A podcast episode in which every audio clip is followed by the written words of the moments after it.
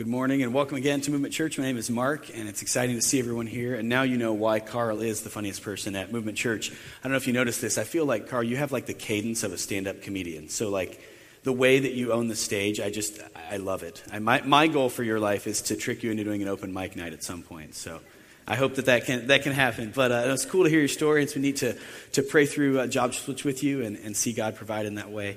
And so I'm excited about that. Well, we uh, we have lights on the stage. We have our, our logo on the screens, and uh, you can probably tell that it's uh, it's week two of, of our series called Love Illuminated. We're we're going through the book of First John.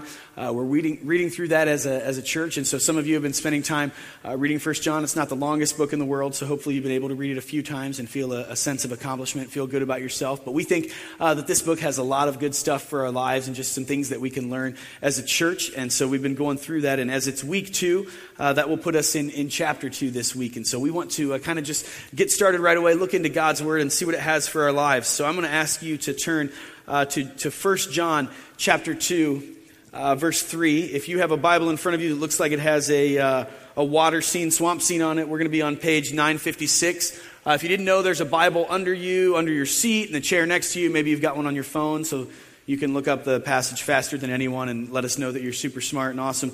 Uh, but we're going to be in uh, First John chapter two. And like I said, we'll, we'll start in verse three and, and just read this and, and see what God has for us. So I'll uh, I'll read. You can you can read along, and I want to let you know we we've mentioned a couple times that we love to look into to God's word and just see what it has for our lives and see what He wants to teach us. If you don't have a copy of the Bible, or if you need a new copy of the Bible, if you lost yours, if your kid spilled coffee on your Bible, uh, we would love nothing more than for you to take one of the Bibles that you see uh, next to your seat there, because we want everyone to have a copy that they can read throughout the week and and study. And so if you want to grab that, we promise that no one will try to arrest you at the door for shoplifting. You can just tuck that under your arm, walk out, and uh, and we'd love to give you that Bible. So let me uh, let me read uh, again, page nine fifty-six, First John chapter two, verse three. It says this. It says, "And how can we be sure that we belong to Him?" Him talking about God. "By obeying His commandments. If someone says, 'I belong to God,' but doesn't obey God's commandments, that person is a liar and does not live in the truth. But those who obey God's word really do love Him. That is the way to know whether or not we live in Him. Those who say they live in God should live their lives as Christ did." We'll skip on down to uh, verse fifteen. It says this, "Stop loving this evil world and all that it offers you. For when you love the world, you show that you do not have the love of the Father in you."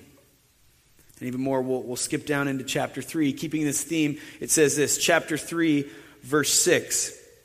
It says, "So if we continue to live in Him, we won't sin either. But those who keep on sinning have never known Him or understood who He is. Dear children, don't let anyone deceive you about this. When people do what is right, it is because they are righteous, even as Christ is righteous. But when people keep on sinning, it shows they belong to the devil, who has been sinning since the beginning. But the Son of God came to destroy these works of the devil. Those who have been born into God's family do not sin, because God's life is in them. So they can't keep on sinning, because they have been born of God. So now we can tell who are children of God and who are children of the devil. Anyone who does not obey God's commands and does not love other Christians does not belong to God." Wow. Those verses aren't kidding around, right? They they kind of, you read them, and, and is anyone else feeling like the temperature just went up in here? Like you're starting to squirm, or you're starting to think like back to your week and an argument you had with someone, or time that you were gossiping and starting to get really nervous about where they stand with God? That's, that's kind of how I, I felt this week. It's it's nerve-wracking to, to stand up here and, and read these verses, because they're pretty straightforward. They seem to say that the presence of Jesus in our lives should mean that we are changed and changing. Basically, the, these passages are saying that when we give our lives to Jesus, we should act different. And I, I wish that these passages had a, a kind of a gray area, but man, as we read that, it was basically straightforward. If you love God, you'll honor Him with your life. You'll obey His commands. You'll do what He says. And there wasn't a lot of a lot of room for an interpretation there.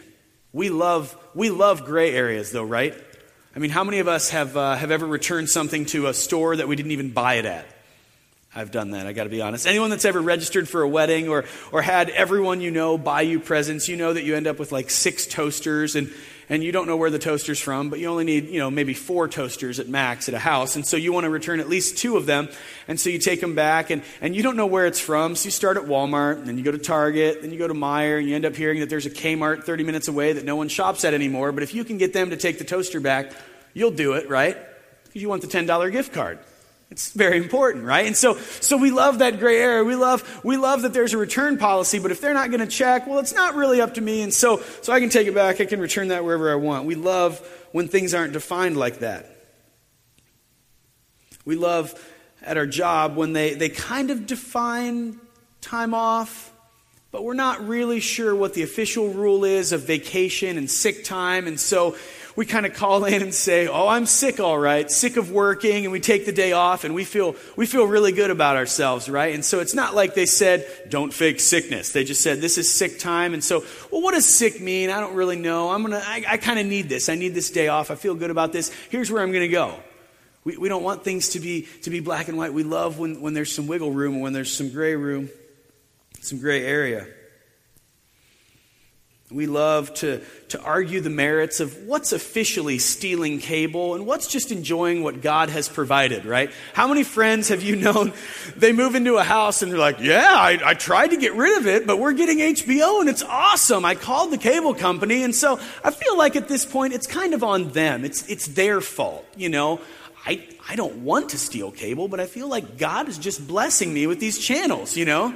He wants me to watch these one-hour dramas on T N T nightly. This is this is his will for my life. And so we love we love that there's a gray area. Is that stealing? Eh, it's hard to say. Is is taking vacation or sick time, is that lying? Oh, it's it's hard to say. We don't we don't like when, when things are defined. And so these verses, they They make me nervous as I as I read them to you, because there's there's just no gray area. These verses seem to say, if you love God, you'll do what he wants for your life. If you love God, you'll obey his commands. If you've given your life to God, you'll make sure that your life reflects that. You'll make sure that people can see that. And so, like I said, I think some of us hear those verses and, and start to feel guilty, because we're thinking back to the way that we treated people this week, the way that we acted, the way that we talked to our boss or talked about our boss behind his back. And there's just not a lot of gray area there. So are these verses just stereotypical Christian verses, just like the Bible, to make us feel guilty all the time, right? To say something about our life that we can't live up to and that no one can live up to, and Are they are they just meant to make us feel bad? I mean, is it crazy to think that our life would reflect the things that we believe? Is it crazy to think that our actions will be in line with, with what God wants if we do love him? Do you ever think about what, what people see when they look at your life? Do you ever think what people are thinking when they watch your interactions? When they hear the things that you say, the way that you speak, the way that you talk? Do you ever wonder what your neighbors and different people are assuming when they, they watch your life? My neighbors are assuming that my kids like to pee in the backyard. I know that. But do you ever wonder what else they're assuming when they when they look at your life? When they see the way that you interact and the way that you discipline, and when they see the things that you do, and when they see you out grilling, and when they talk to you, and when you talk about your life, and when they can really get a feel for who you are, do you ever wonder how people are summing up your life, how they're sizing you up? What do our friends think when they see our actions? What do our coworkers think when they look at our attitude? For that matter, as a group of people, as, as Movement Church, What does what does Columbus see when they look at us?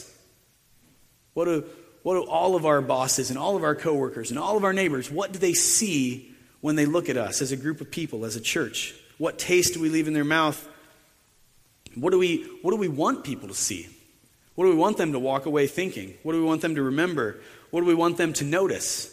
I would hope we want them to walk away noticing that Jesus' presence in our lives has changed us and is continually changing us.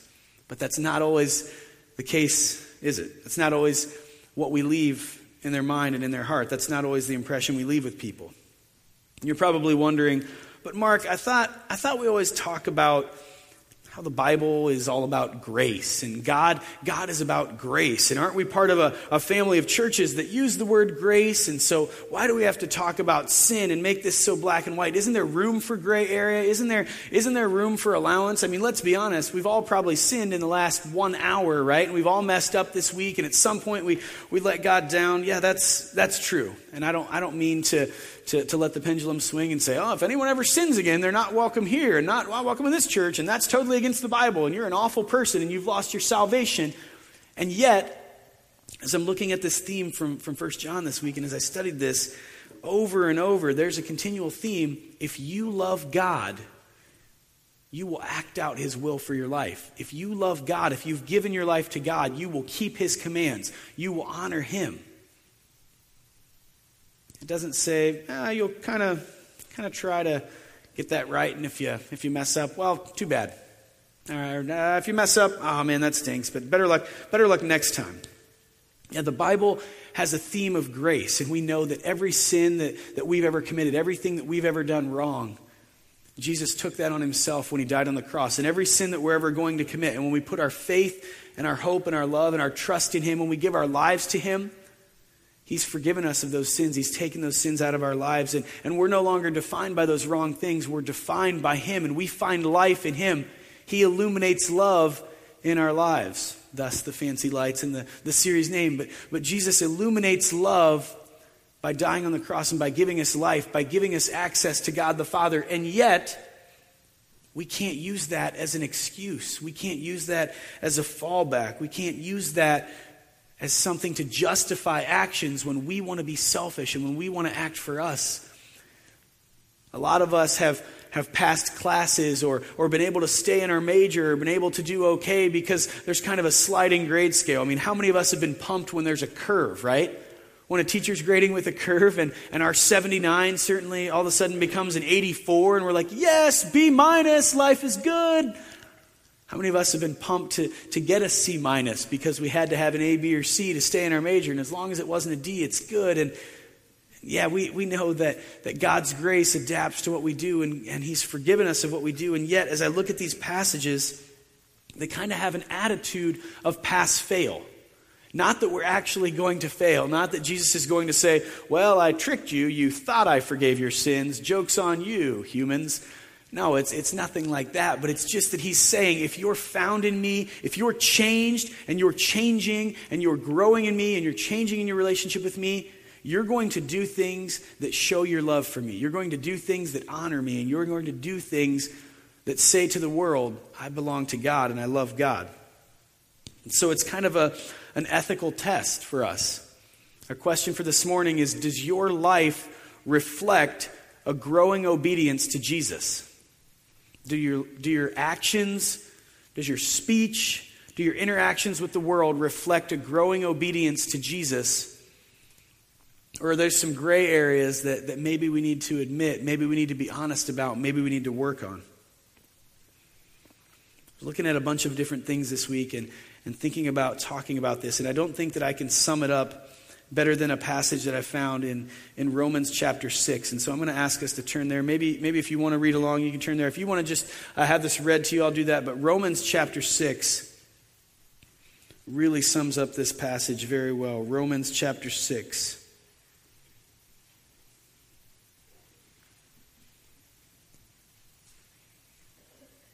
And I'll start here in uh, in chapter five, actually, and read down a little bit, and we'll get into six. But I want us to hear this, because I feel like this, this captures what God wants to say to us today. Romans, Romans chapter five, verse seventeen says this: the sin of this one man, Adam, caused death to rule over us.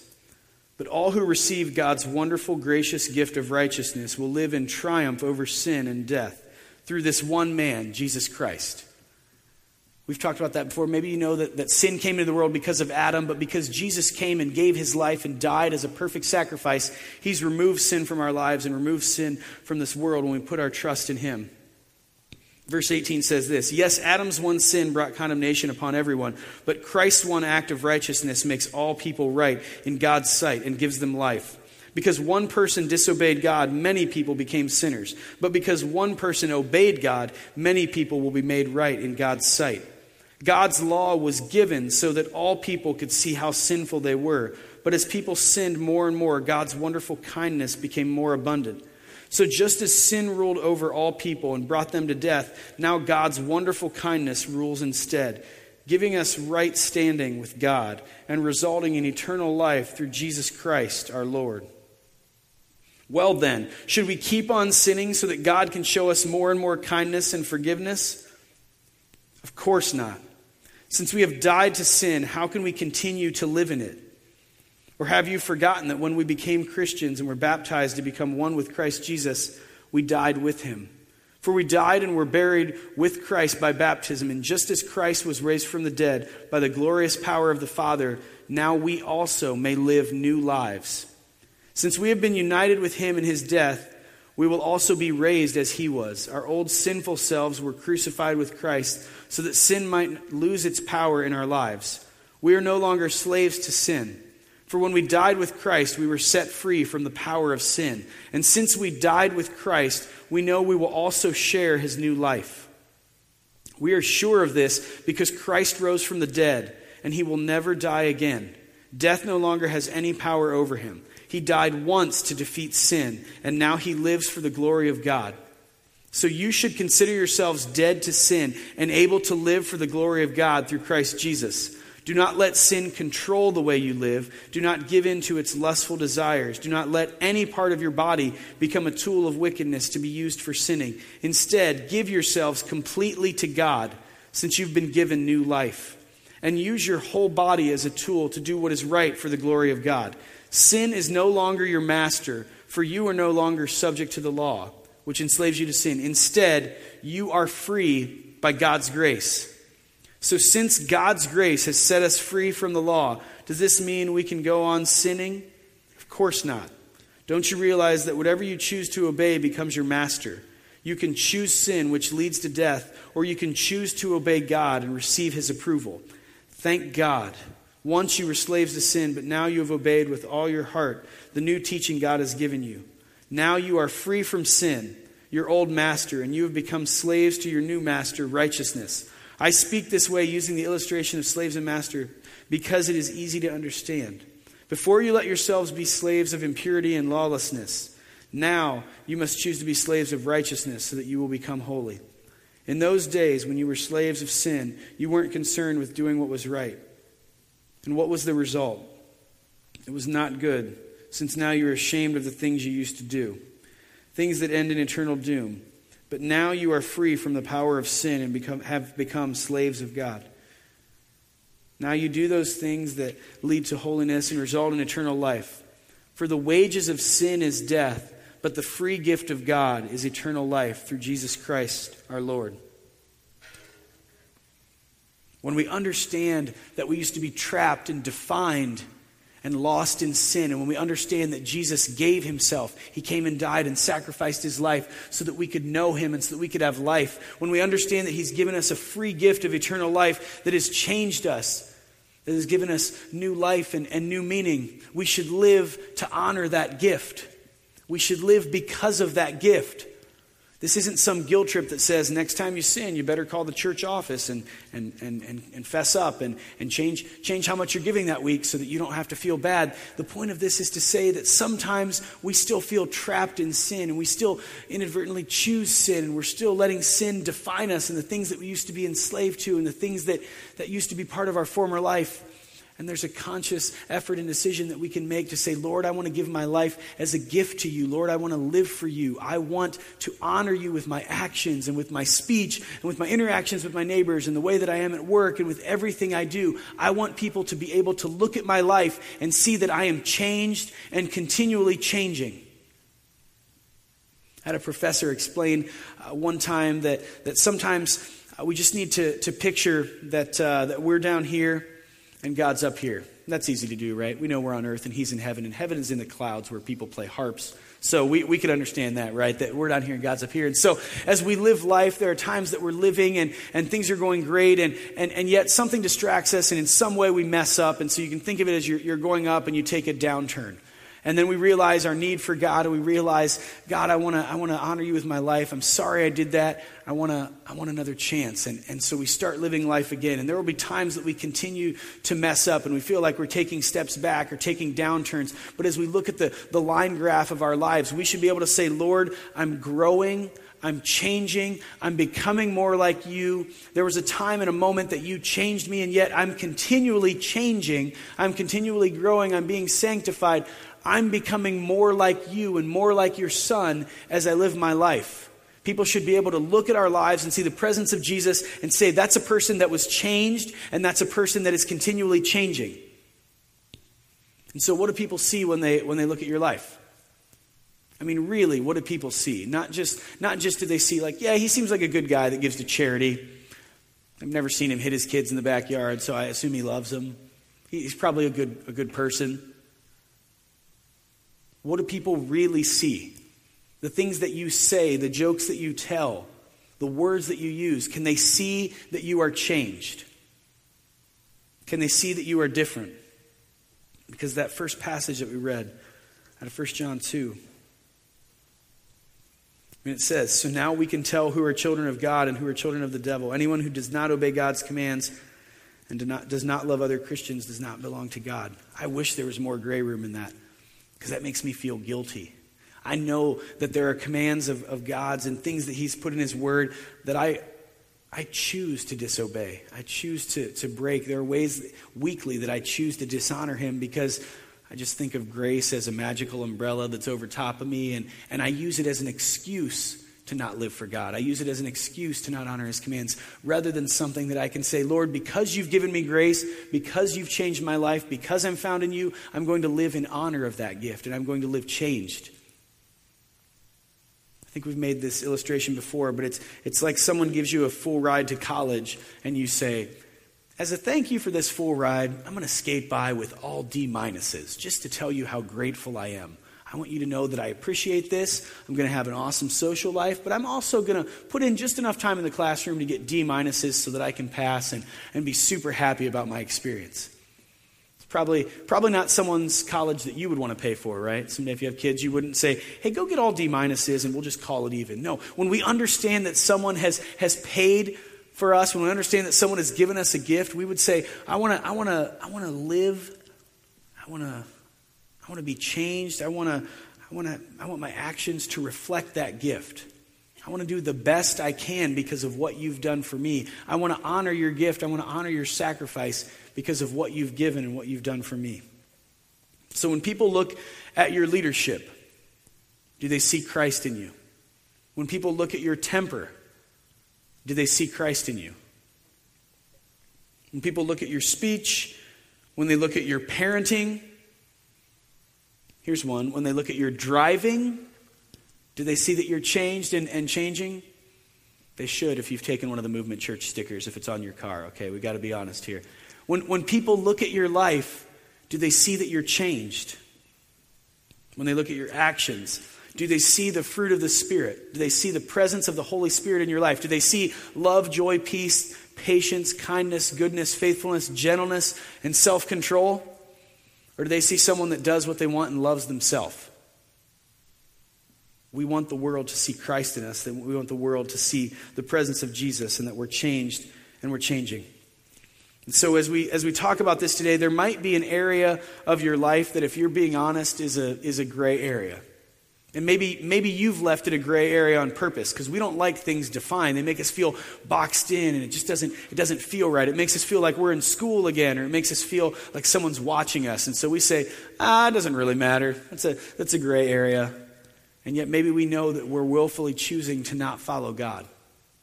The first step that I would I would offer you to take today, not not because of me, because maybe God's put this in your heart, maybe God is asking you to change something. Is there an area of your life that you've treated as a gray area, and you're realizing, God, you want me to change this? You want me to honor you in this area of my life?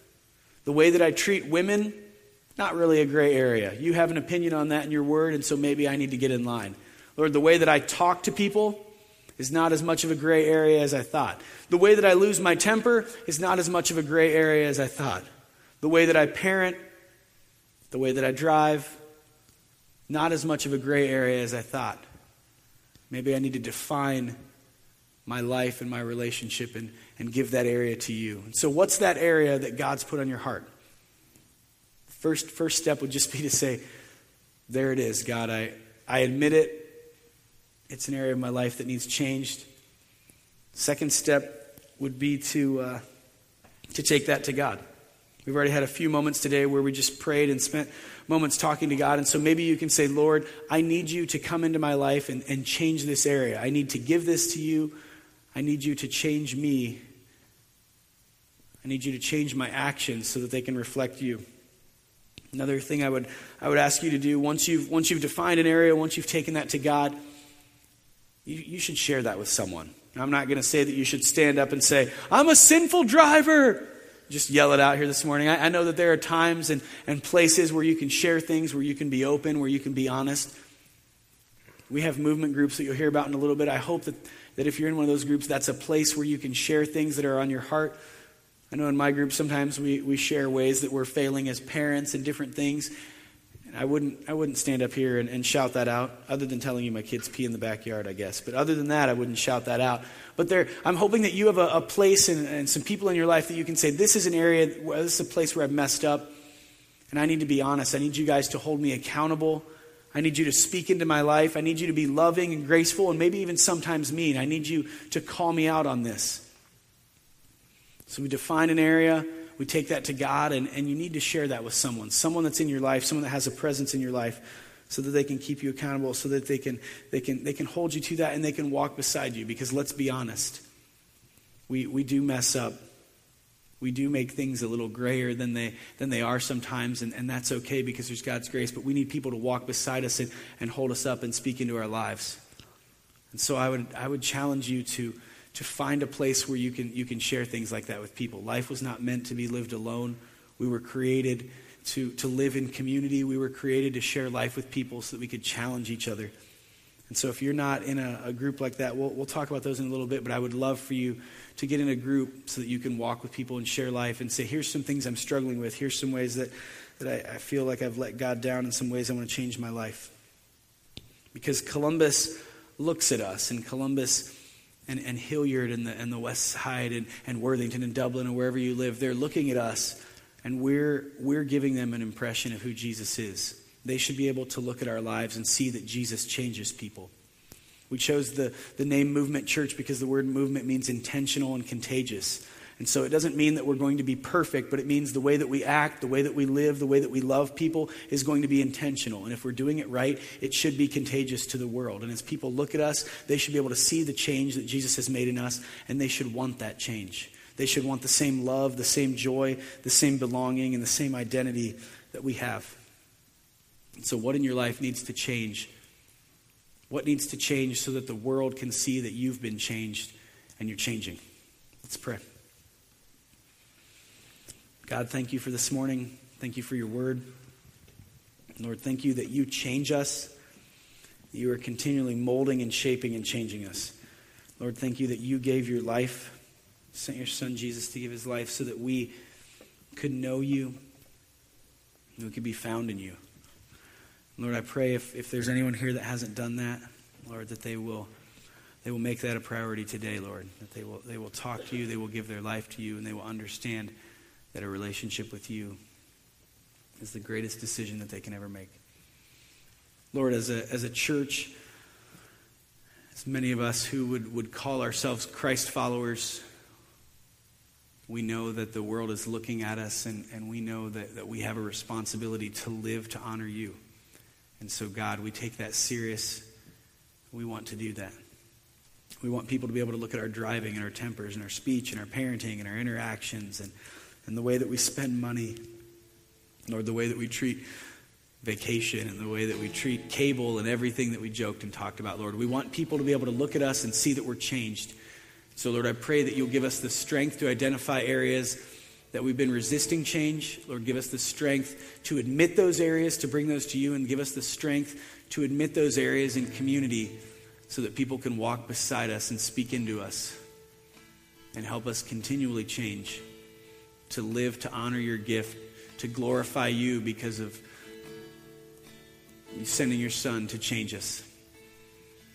God, I thank you for this morning. I pray as we sing that, that we will we will sing and celebrate the gift of your son. We'll celebrate our life in you, and we'll celebrate that you change us and you renew us and you make us new. So God, be with us now as we sing. Thank you for the chance to, to gather as your church and be in your presence today. Lord, it's in your name I pray. Amen.